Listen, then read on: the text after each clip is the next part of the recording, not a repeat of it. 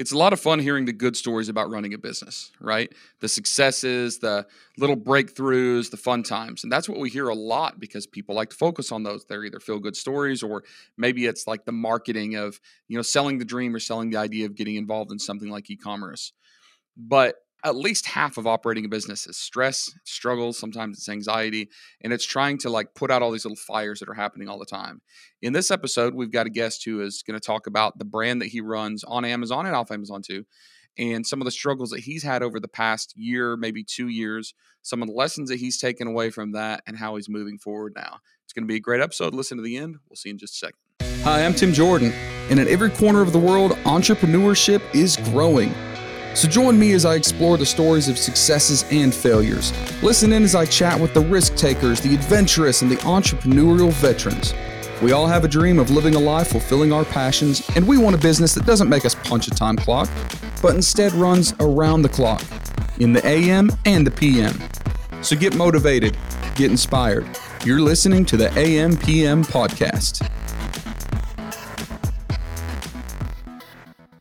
Hey, everybody, and welcome to another episode of the AMPM podcast. I'm Tim Jordan, and we are talking about e commerce and business today. We talk a lot about strategies, we talk a lot about techniques, we talk a lot about traffic, we talk a lot about optimization, but we also like to talk about just good old fashioned business, right? And part of business is figuring out how to overcome struggles, learning from our mistakes, figuring out what we tripped over last time so we can step over that that speed bump or that pothole the next time, right? We've got a guest today, Paul Barron, who is kind of a, a, friend of most of this audience. I think a lot of you, at least, would be familiar with him. He's been on a lot of podcasts in space, done a lot of content, and he happens to be here in the office in the AMPM World Headquarters on the 67th floor of AMPM Towers. No, I'm just kidding. We're actually in the basement of a, of a building downtown in Huntsville, Alabama, where the studio is, but he's here. And I think this is the first time we've had a podcast guest that was physically in this office, which is great because we bought two desk chairs that matched like a year and a half ago. And this is the first time that we've ever actually had to use both chairs. So, momentous occasion. So, welcome, Paul, and uh, tell us about your brand. What do, what do you want me to start? Just give us the rundown. Let's let's start with with how did you get your business started and what are you doing? Yeah, so um, like a lot of you, we took a course when we got started. Um, but selling on Amazon. Selling on Amazon course, right? So Freedom Ticket, you know, similar to that. Um, basically, you know, I have a background in digital marketing. Um, I have a background in a lot of things. You'd want to talk to me about anything, I can tell you. But or he'll make something up. Or I'll make something up. Yeah. Or Tim will make something up. Well, I'll make something better up. but so I, I, came into this space um, with a background in doing some digital marketing for for brands, you know, established brands, and um, my view of Amazon prior to getting started was was basically arbitrage, and I didn't really understand why anybody would want to be a third party seller on Amazon because in my head it was a race to the bottom. Um, but you know, we we signed up, we took this course, and we were identifying um, products. And with my experience in digital marketing and brand building, um, we narrowed down our, our search into into three niches. It was baby products, outdoor products, and pet and pet products because we live in Colorado, love going outdoors, hiking, camping, you know, that sort of stuff. Um, we had just had a baby, and um, when we were doing our product research um, earlier in the year, the year before, we had an issue with swimming with our son. Um, we he started going swimming, and you know, new parents, you don't think about this when you're an adult. Like, what do you do with a baby swimming? Because they're you know they poop, right? Now everybody pees in a pool. Eh, you know, actually, there's a poll um, over, like I think it was over 60% of adults. I have to look at it again. Um, everyone pees in a pool. Adults pee in a pool. Everybody pees in a pool, but everybody not everybody poops in a pool. No, but babies could. Babies could. So you had a problem, right? Yeah. So we had a problem, and um, you know the typical solution is there's disposable swim diapers. That's what you know, like little splashers or whatever by Huggies. Um, and uh, prior to having our son, I was like on the cloth diaper bandwagon. Like I wanted to be that. Cloth diapers are the worst. I know. That, that was, was, the most horrible experience of my life. you did it? Oh, we did it for like six months with our first kid, and it was it was a pretty crappy problem. Uh, yeah, so that was basically Rochelle's response was like, we're not doing this. And I was like, no, but we could save so much money and it's better for the environment. And, and I will wash them. And she's like, no, you're not going to be washing them. You'll wash them for two weeks and then I'm going to be washing them. So sort of the concession was that somebody had given us a reusable swim diaper. And I was like, okay, this is cool. Because then, you know, like how often are you going to use a diaper? You, you know, disposable. You use it once, kids in the water for 30 minutes, and you throw it away. Um, so I was stoked about that. But the problem was this was a, a big brand that you can buy in, in Target. And um, well known, they've established, they kind of established the niche in the, in the 90s. Um, problem was it was too tight and it made him cry. And at the time, Bo, our son, was in like the 20th percentile. So he was really, really small. And, um, you know, we that was stuck in our heads when we were doing our product research. So Rochelle starts looking up, you know, the opportunity with swim diapers, um, and felt like it was a decent opportunity. So we just went into it as almost like a stopgap product because we were launching in um, we were launching in the summer. And uh, anyway, so that was how we originally started.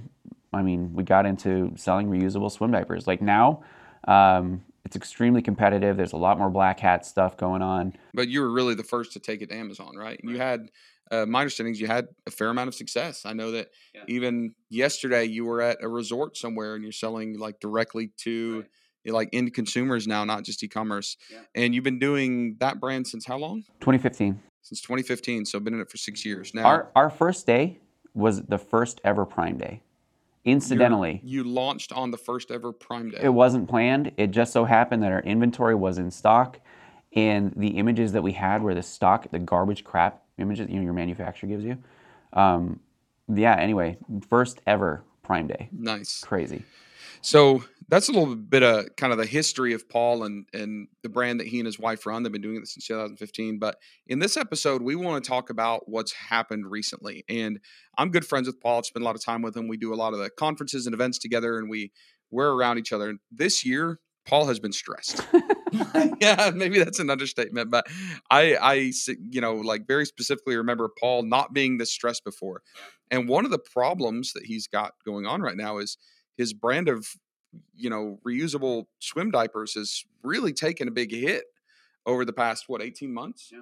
Like 18 months, the business has been not deteriorating, but it's significantly slowed down, right? And there's It's frustrating because you have like these double year growth that you project, and then you Yeah. stagnate. Yeah. and there's a lot of reasons for that you know like people aren't traveling in covid and people aren't going to resorts and people aren't going to public pools or hotels so there's a, a, a decline there. There's some other things we're going to talk about in a second that have maybe had a little more direct impact but the reason i asked paul to speak today is because i know he struggled. I know he's you know been very very frustrated. I know that he's also public about his brand which is great. Not a lot of people are so he can speak specifically about it and kind of share some of his wisdom and experience to us uh, not only what's going on why he's struggled maybe uh, at least a few components that struggle the past 18 months or so and then we're going to talk about some of the lessons learned and moving forward. So you gave me a list of three items paul that you kind of think were very significant in the depreciation or the slowdown of this brand.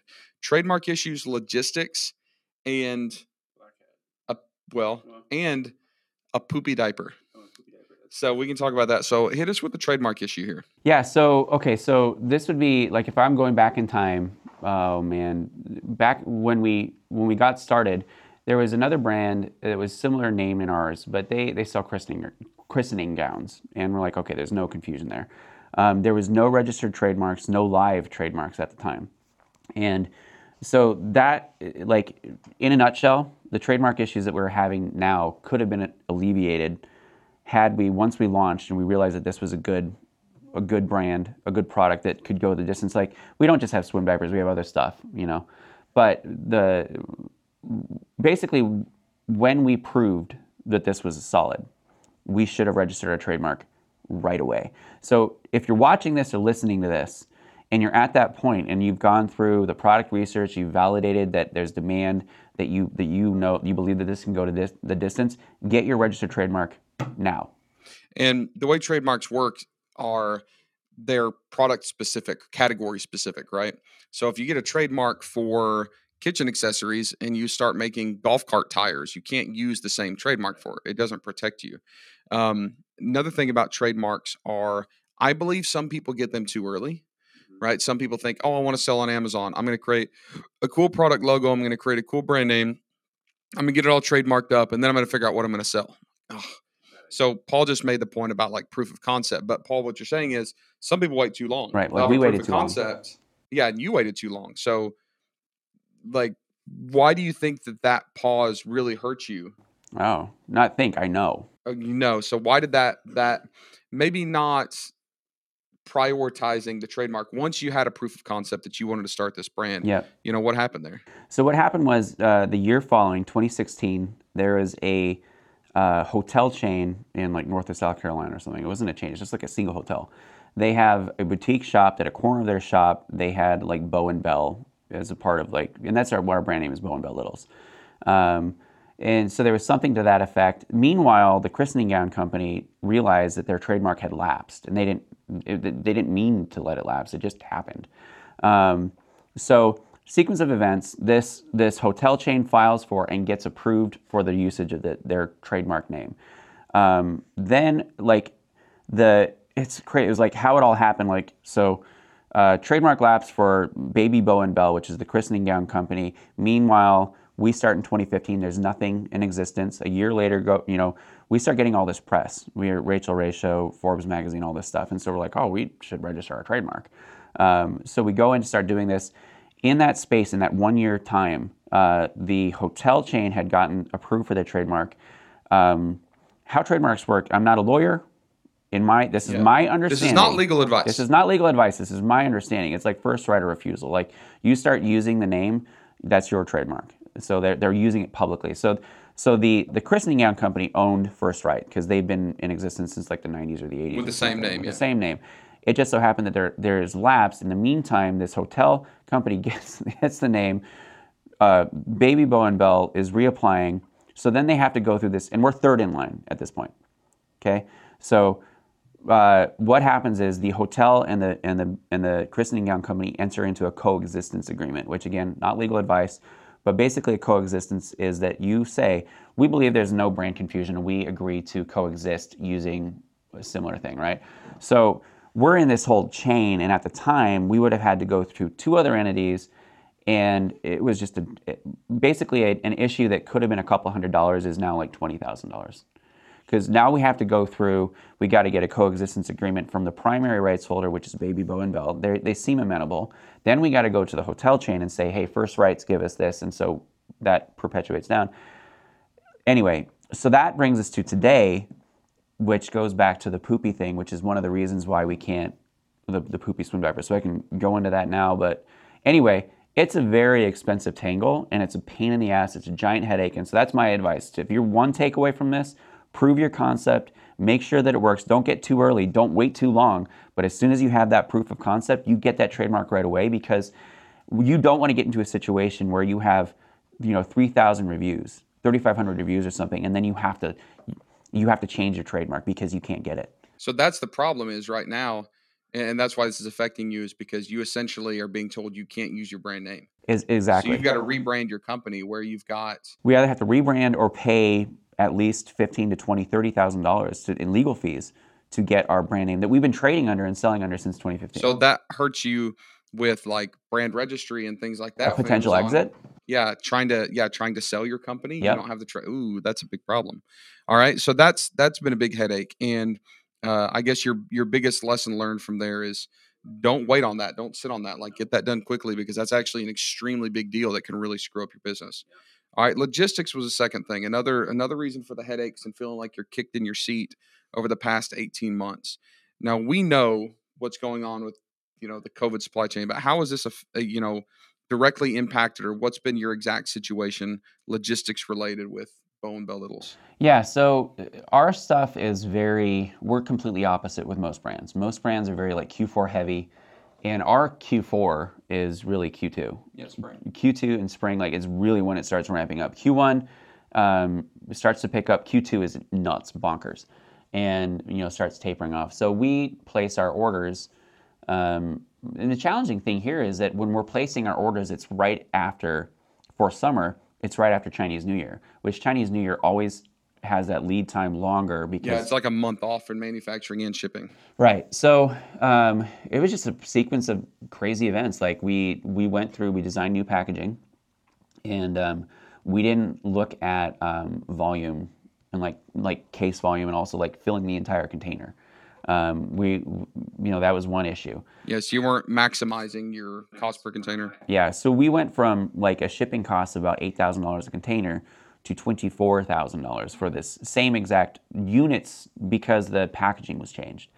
Um, but then also, I don't know, there's just crazy delays. So the the shipment that was supposed to be delivered start of June, end of May, got in like second or third week of September.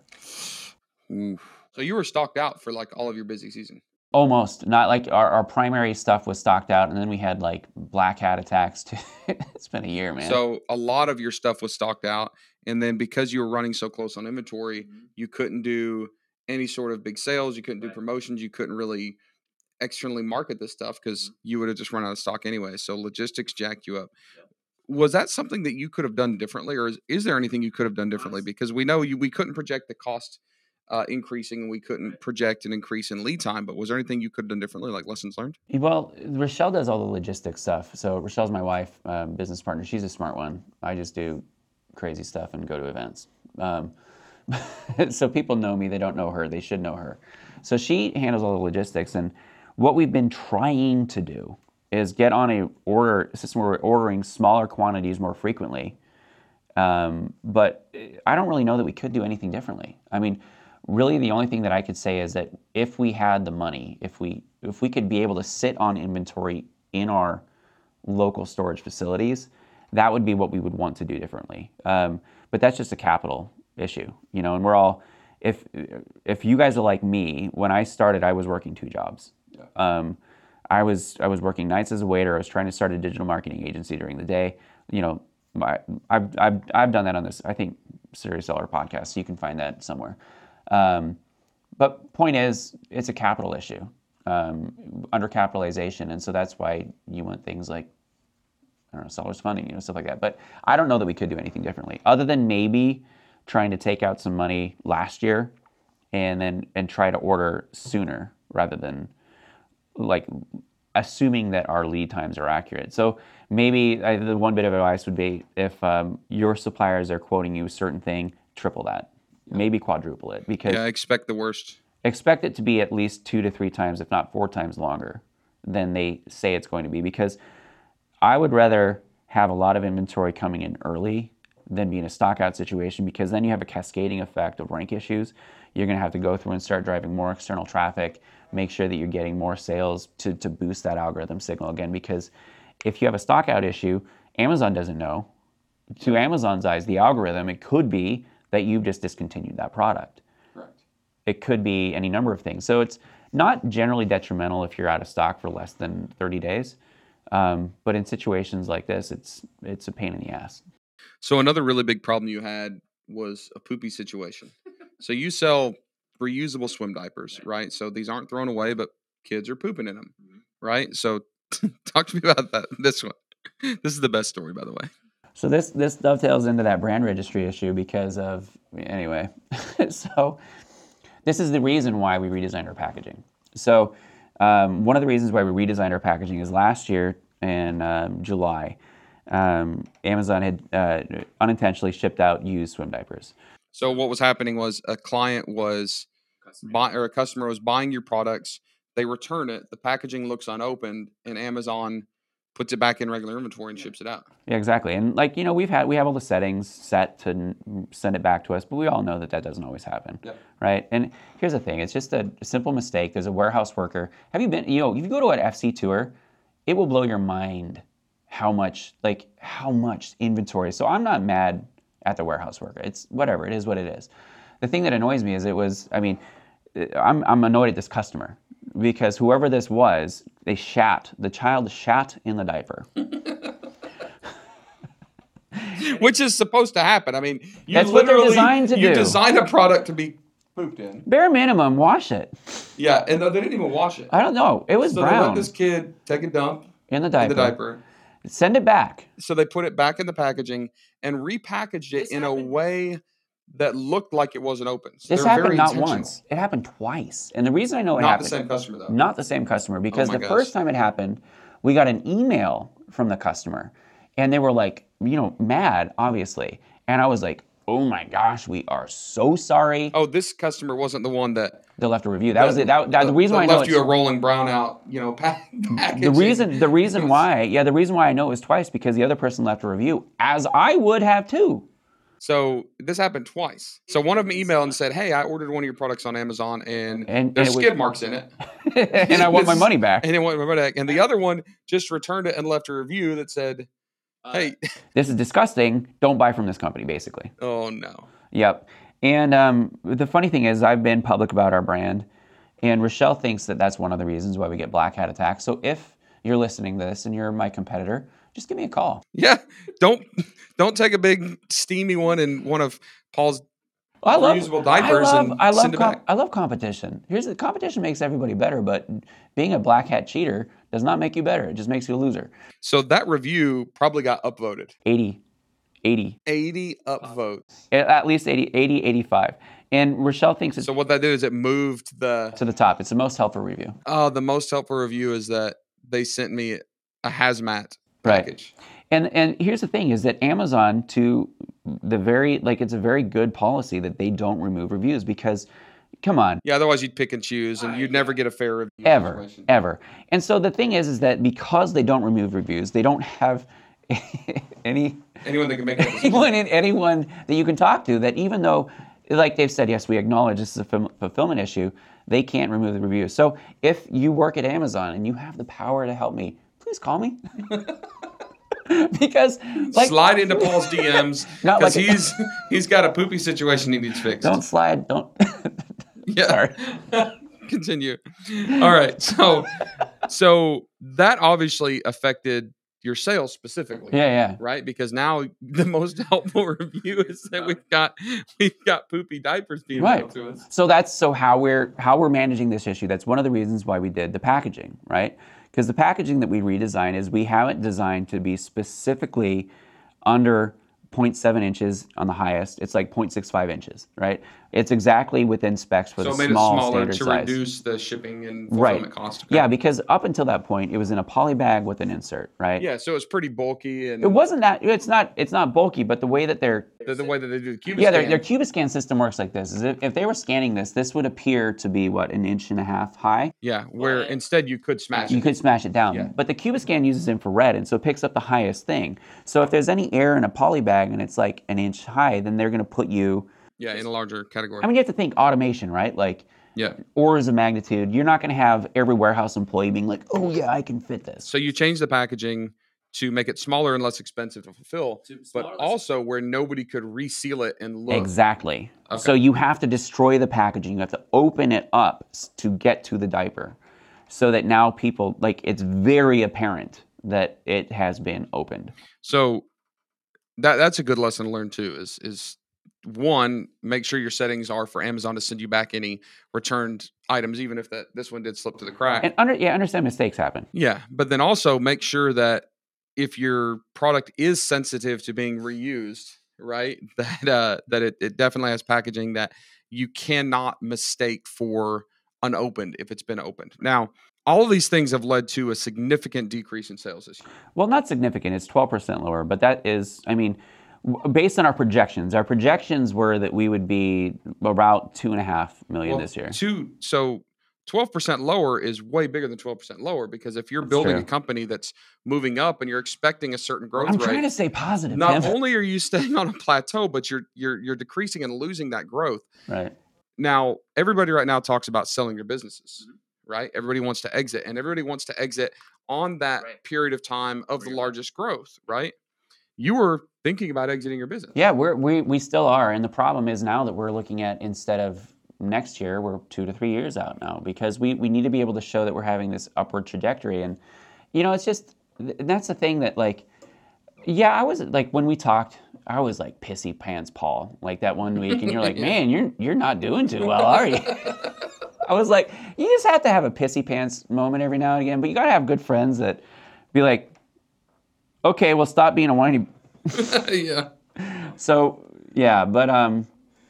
So it, it but it, not only did it affect really the time span that you were projecting out until you could sell this business. It's forcing pivots.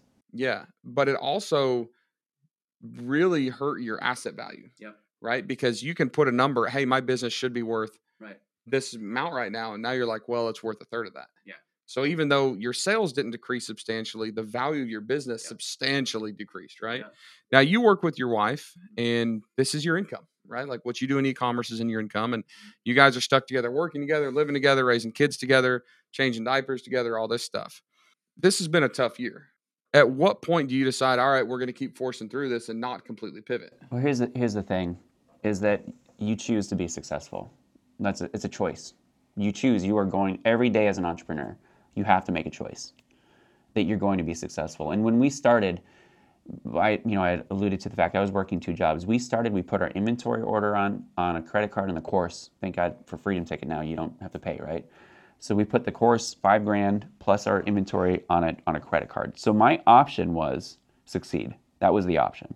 There was no other option, and that's still my option, because the other option is we lose the house, and that's not an option. I will not lose the house. So that's why that's why I was going to resorts in Miami selling. We have four hundred thousand dollars of inventory sitting in a container on our property. We need to move that inventory. So here's the thing: is that like it, what, from the get go, my goal and our goal is we are building a brand. I wanted, and I still want to build a billion dollar brand. Now that's really very aspirational. Right? That's that's pretty optimistic. it is very optimistic, but this is this may be silly, and it's my mom. You know, shoot for the stars. You might, if you hit, you're gonna miss Atlanta. You know, shoot for the whatever. Shoot for the moon. If you miss the shoot for the stars and miss, you still land on the moon. yeah, whatever. You know what Something I- like that, yeah. eh, My thing is that I would mu- much rather rather have a high goal that is seems unattainable because it's going to make me work harder. And if I miss that goal, and I'm still going to be more successful than if I had a lower goal that I felt I was comfortable with doing. And and as entrepreneurs, we have to make this choice to be successful. You have to make that choice that when you have the crap, when it hits, when the poop hits the fan. There's so many poop analogies in here. When the poo hits the fan. when the poo hits the diaper that hits the fan Yeah.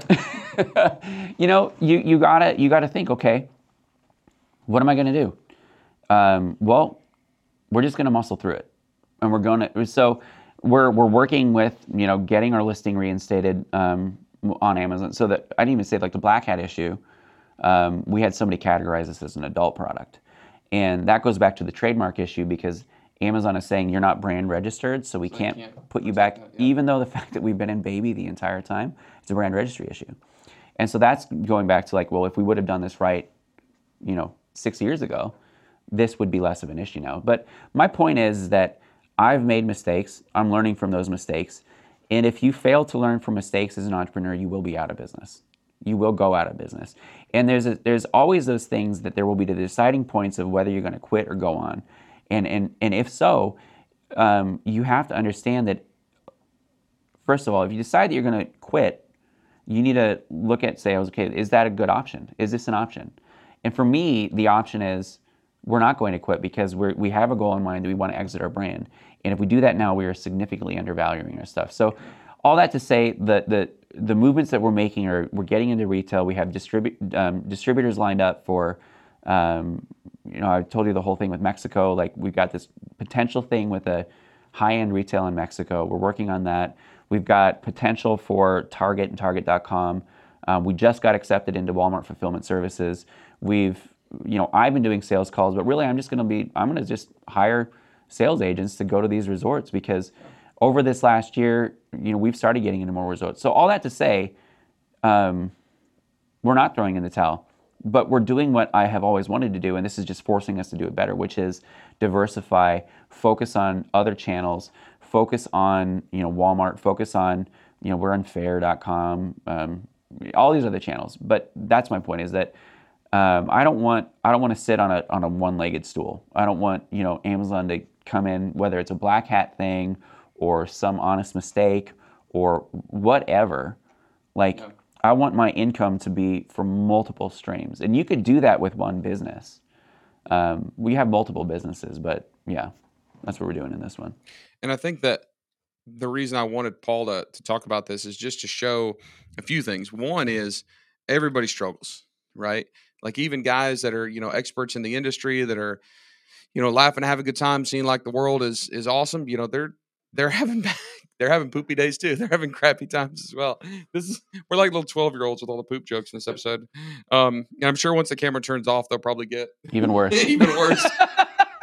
um, but the point is, like, a lot of times we set ourselves up for failure because we look at what we think reality is. Like we perceive that, oh, all these other people are so successful. These other people have it so easy. All these other people aren't going through the struggles that I am and having the challenges and being frustrated like I am. And everybody does.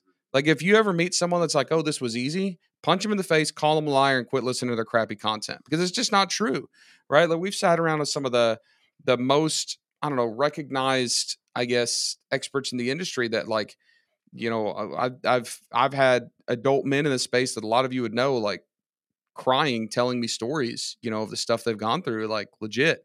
And it's um, it's just a really good reminder that if you're struggling, if you're frustrated, if you're discouraged, like you're doing something right. Yeah, and I, have said the analogy before, like babies don't just decide to stand up and start running they have to try and then fall and try and fall and try and fall and try and fall and then they'll walk and then they'll fall and then they'll fall and then they'll fall and then they'll run right?